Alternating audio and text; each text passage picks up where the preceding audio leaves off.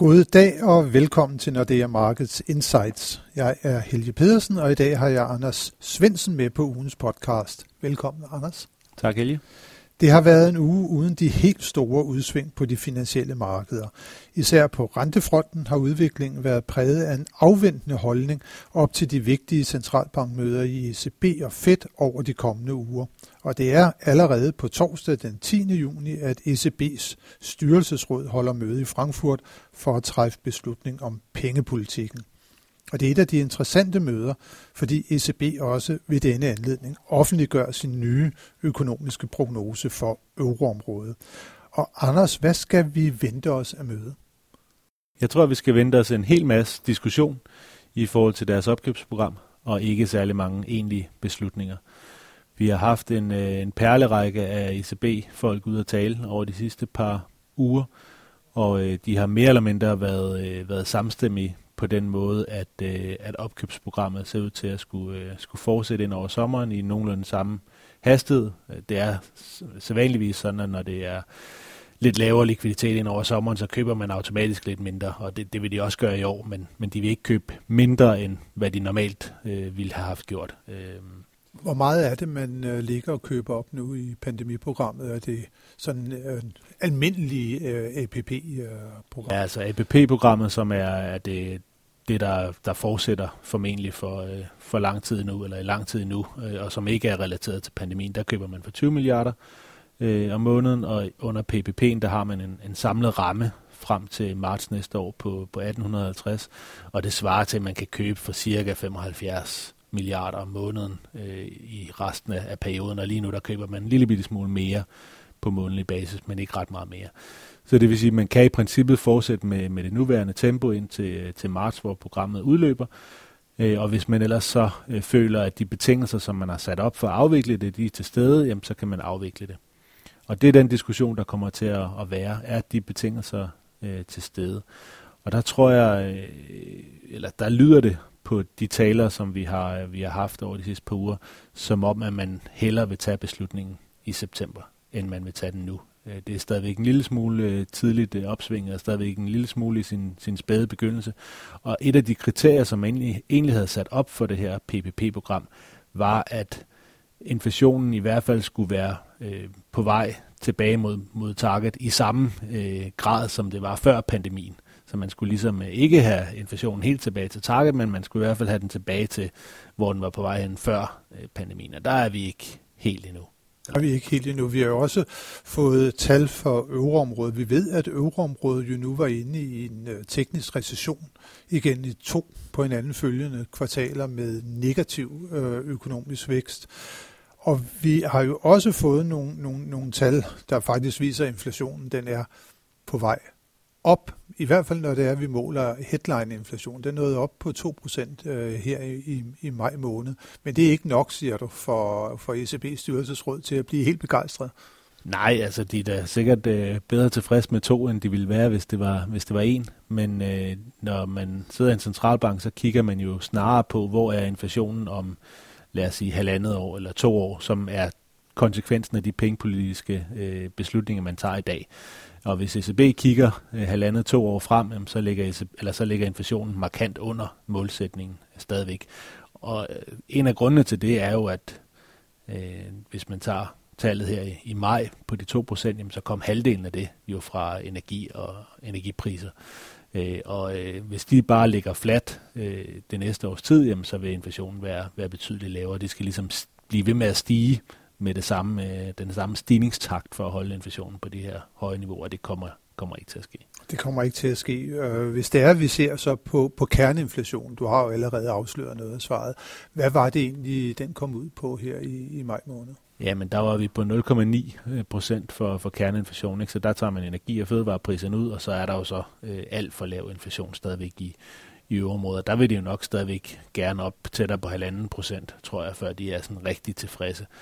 Og øh, noget af det kan der selvfølgelig godt, øh, kan der selvfølgelig godt komme, altså noget af det pres på kerneinflation kan der godt komme fra, øh, fra genåbningerne her. Der kan komme nogle flaskehalse øh, rundt omkring. Der er også nogle, nogle råvarepriser, som selvfølgelig øh, har afsmitning på andre priser, øh, fordi de indgår som, som input.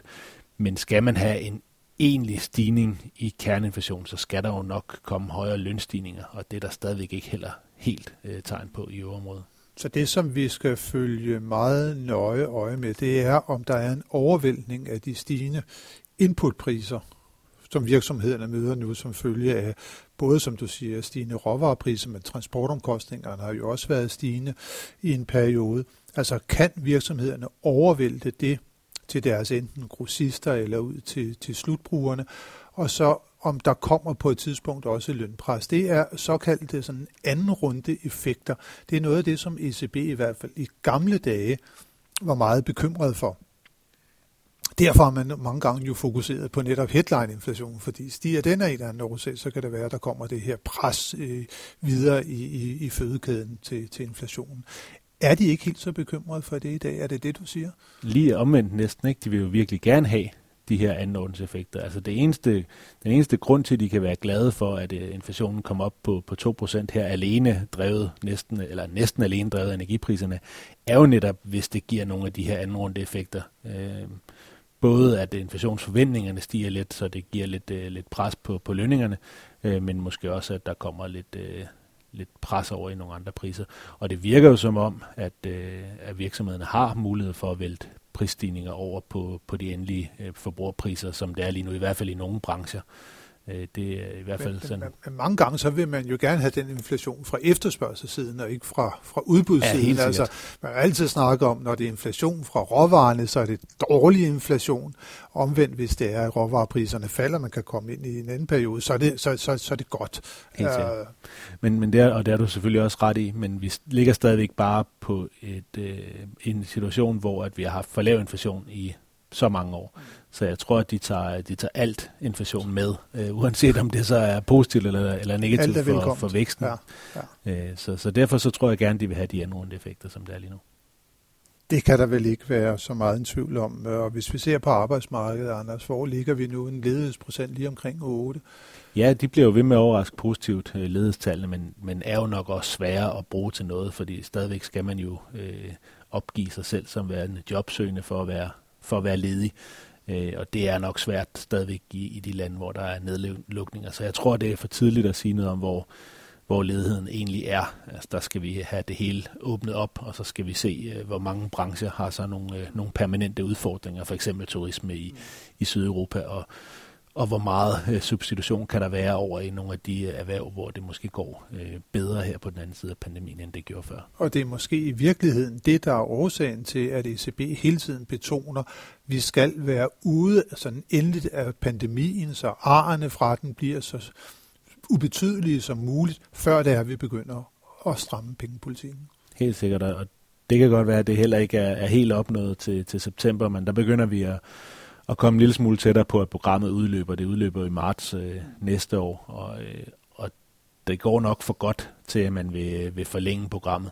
Så det skal nok udfases, og dermed bliver man nok også nødt til at starte den udfasning i, i september. Og det er jo noget af det, vi har set i flere omgange her, at, øh, at det er noget, som markederne tager meget seriøst. Øh, den her tapering-diskussion, som jo dybest set bare betyder, at øh, centralbankerne de sætter tempoet ned i deres øh, obligationsopkøb. Det øh, kender vi fra, fra 2013, hvor, øh, hvor Fed første gang øh, begyndte at snakke om, om tapering, og så i 2017 og 18, hvor, hvor ECB lavede deres tapering.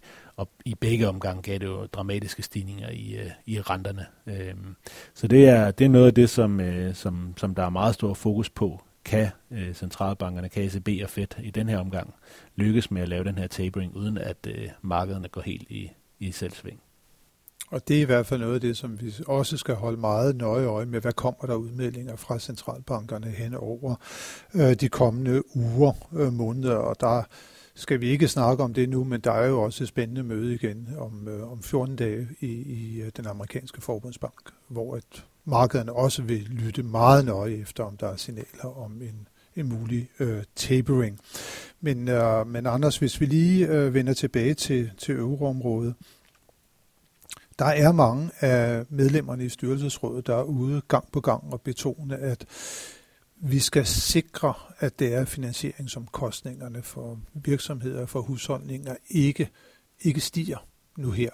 Øh, hvordan skal vi egentlig tolke de meldinger? Hvad er det, man er så bekymret for? Fordi når du og jeg normalt snakker sammen omkring sådan finansielle forhold, så kigger vi jo mange gange også på aktiekurserne. Det, de, er jo, de er jo stadig de rekordhøje nu i euroområdet. Det er usædvanligt billigt for virksomhederne at fonde sig øh, for den sags skyld både i bankerne, men, men det er blevet ultra billigt at, at, at fonde sig ude på kapitalmarkederne. Er det noget, som, som ECB's øh, medlemmer kigger på, altså det, at, at, at aktiekurserne de er så høje nu, og, og det er så favorable øh, øh, finansieringsvilkår for, for virksomhederne, hvis man lige ser bort fra, fra, fra, fra bankerne, øh, men, men, men går udenfor, ud på kapitalmarkederne? Ja, det tror jeg, altså, det tror jeg er noget af det, som de egentlig øh, gerne vil. Så i og med, at de har lovet at holde de her finansieringsvilkår øh, lempelige hele vejen igennem øh, pandemien, så vil det jo selvfølgelig også sige, at, øh, at de selvfølgelig for det første kigger på, på infrastrukturen. Altså når de selv har, har lave renter og QE, så fokuserer de rigtig meget på, kommer det videre kommer det videre, sådan så at øh, hvis man er virksomhed og skal have et banklån, har man så også tilsvarende lave renter, eller er der et eller andet i, i den infrastruktur, den transmission, som, som er i stykker, så skal man ja, have fikset og reagere på det også. Og så reagerer, altså, reagerer ja. de på det, og det har, man, har vi set i flere omgange her under pandemien, at de har lavet alle mulige forskellige programmer til at, at imødegå lige præcis det. De kigger på, øh, på statsrenterne, og, og det er selvfølgelig også øh, noget, der er utrolig stor fokus på. Gældsniveauerne er blevet enormt høje i nogle lande, Øh, og der øh, er man selvfølgelig også nødt til at kigge på, hvordan kan de lande øh, finansiere sig. Er, er renteniveauet i Italien øh, lavt nok til, at, øh, at Italien kan, kan blive ved med at, at opretholde øh, den lempelige finanspolitik, som der skal til for at komme ud af pandemien. Så der er rigtig stor fokus på, at, øh, at alle dem, der skal låne penge, de kan gøre det til nogle renter, som er øh, fornuftige i forhold til, hvor ECB har, har sat deres renteniveauer. Og så er der den anden del, og det er jo selvfølgelig, som, som du nævner, aktiemarkedet og, og euroen osv. Og, og det er jo alt sammen noget, der er med til at, at give noget ekstra vækst og sørge for, at vi kommer lidt hurtigere ud af, af pandemien. Så det er, jo, det er jo nok også noget, de øh, generelt er, er glade og tilfredse med. Og de har jo lovet at holde det sådan øh, igennem pandemien. Ja, det bliver, det bliver i hvert fald spændende at se, og som sagt i næste uge, så er det øh, hovedbegivenheden, det er hvad der sker på torsdag i Frankfurt. Men hvis vi ellers lige kigger på, hvad der sker i næste uge, så kommer der faktisk en række meget interessante nøgletal, ikke mindst knyttet til, øh, til inflationen. Vi får øh, tal for, for, for dansk inflation, og der kan jeg sige, at der forventer vi, at øh, vi i maj måned ser en inflationsret på 1,6 procent, og det er, som du også var inde på før, det er primært, fordi der er øh, stigende benzin- og, og, og fødevarepriser. Øh, men meget fokus vil der jo være på øh, offentliggørelsen på torsdag af inflationstallet for USA. Hvad skal vi vente der, Anders? Det bliver endnu et højt tal. Uh, vi så jo uh, i i sidste måned. Øh, kerneinflationen stige til 3,5 procent i, i USA. Det er jo helt andre niveauer, end vi snakker om i, i øvrigt. Det her det er jo så kerneinflation, så ja. det er jo renset for energi og, og fødevare. Øh, og Jeg synes, headline var op på 4,2 i april måned. Ikke? Det passer nok meget ja. godt. Øh, og det er selvfølgelig med til at forstærke den her forventning om, at Fed på et eller andet tidspunkt skal til at sætte tempoet ned i deres opkøbsprogram. Øh, Øh, så derfor vil man, øh, vil man igen kigge på, på inflationen i, den her måned, og den bliver formentlig endnu højere, og der er øh, især to faktorer, som, som trækker det. Det ene, det er prisen på brugte biler, som er eksploderet øh, i USA her på, på den anden side af, af genoplukningen, øh, og trækker øh, meget op, og det kommer man også til at gøre i, øh, i det tal, vi får i, i, øh, i næste uge. Og det andet, det er, er huslejer, som også øh, stiger relativt kraftigt. Øh, og kombinationen af det gør, at vi får endnu et, øh, et rigtig højt tal og masser af pres på, øh, på fedt forud for deres møde. Men vi har jo snakket om, der er noget, der hedder basiseffekter, og så er der noget, der er mere permanent. Prisen på brugte biler må vel stige så kraftigt, fordi at der for et år siden overhovedet ikke blev kørt i USA på grund af nedlukning under den første bølge. Og nu åbner man samfundet, og så eksploderer prisen på brugte biler. Det er vel ikke en varig prisstigning på brugte biler? Nej, altså diskussionen på mange af de her stigninger er jo, er øh, stigningerne på vej, eller er niveauet på vej til det prisniveau, som vi havde før pandemien. Altså fordi priserne er faldet på nogle ting, og så åbner man op igen, og så stiger priserne tilbage til det niveau, som, øh, som det måske burde have været, hvis ikke der havde været en pandemi, så er det selvfølgelig, kan du sige, ikke i stigninger, men, men i hvert fald i løft i prisniveauet. Ja, til, måske tilbage til det, det var ja, før pandemien. præcis. Men, men for brugte biler, ja. der er prisniveauet markant over, hvad det var før pandemien. Og derfor er der selvfølgelig en risiko for, at vi på et senere tidspunkt bare får øh, tilbagefald, øh, og dermed faktisk Øh, faldende priser i, øh, i nogle måneder, hvis de øh, priser skal tilbage til, til et gammelt prisleje. Det bliver i hvert fald spændende at se. Vi glæder os til på torsdag, som er den, den vigtigste dag i næste uge. Tak for nu, Anders, og tak til alle jer, som har lyttet med. Det håber jeg, I også vil gøre, når vi er tilbage med nyt fra de finansielle markeder igen i næste uge.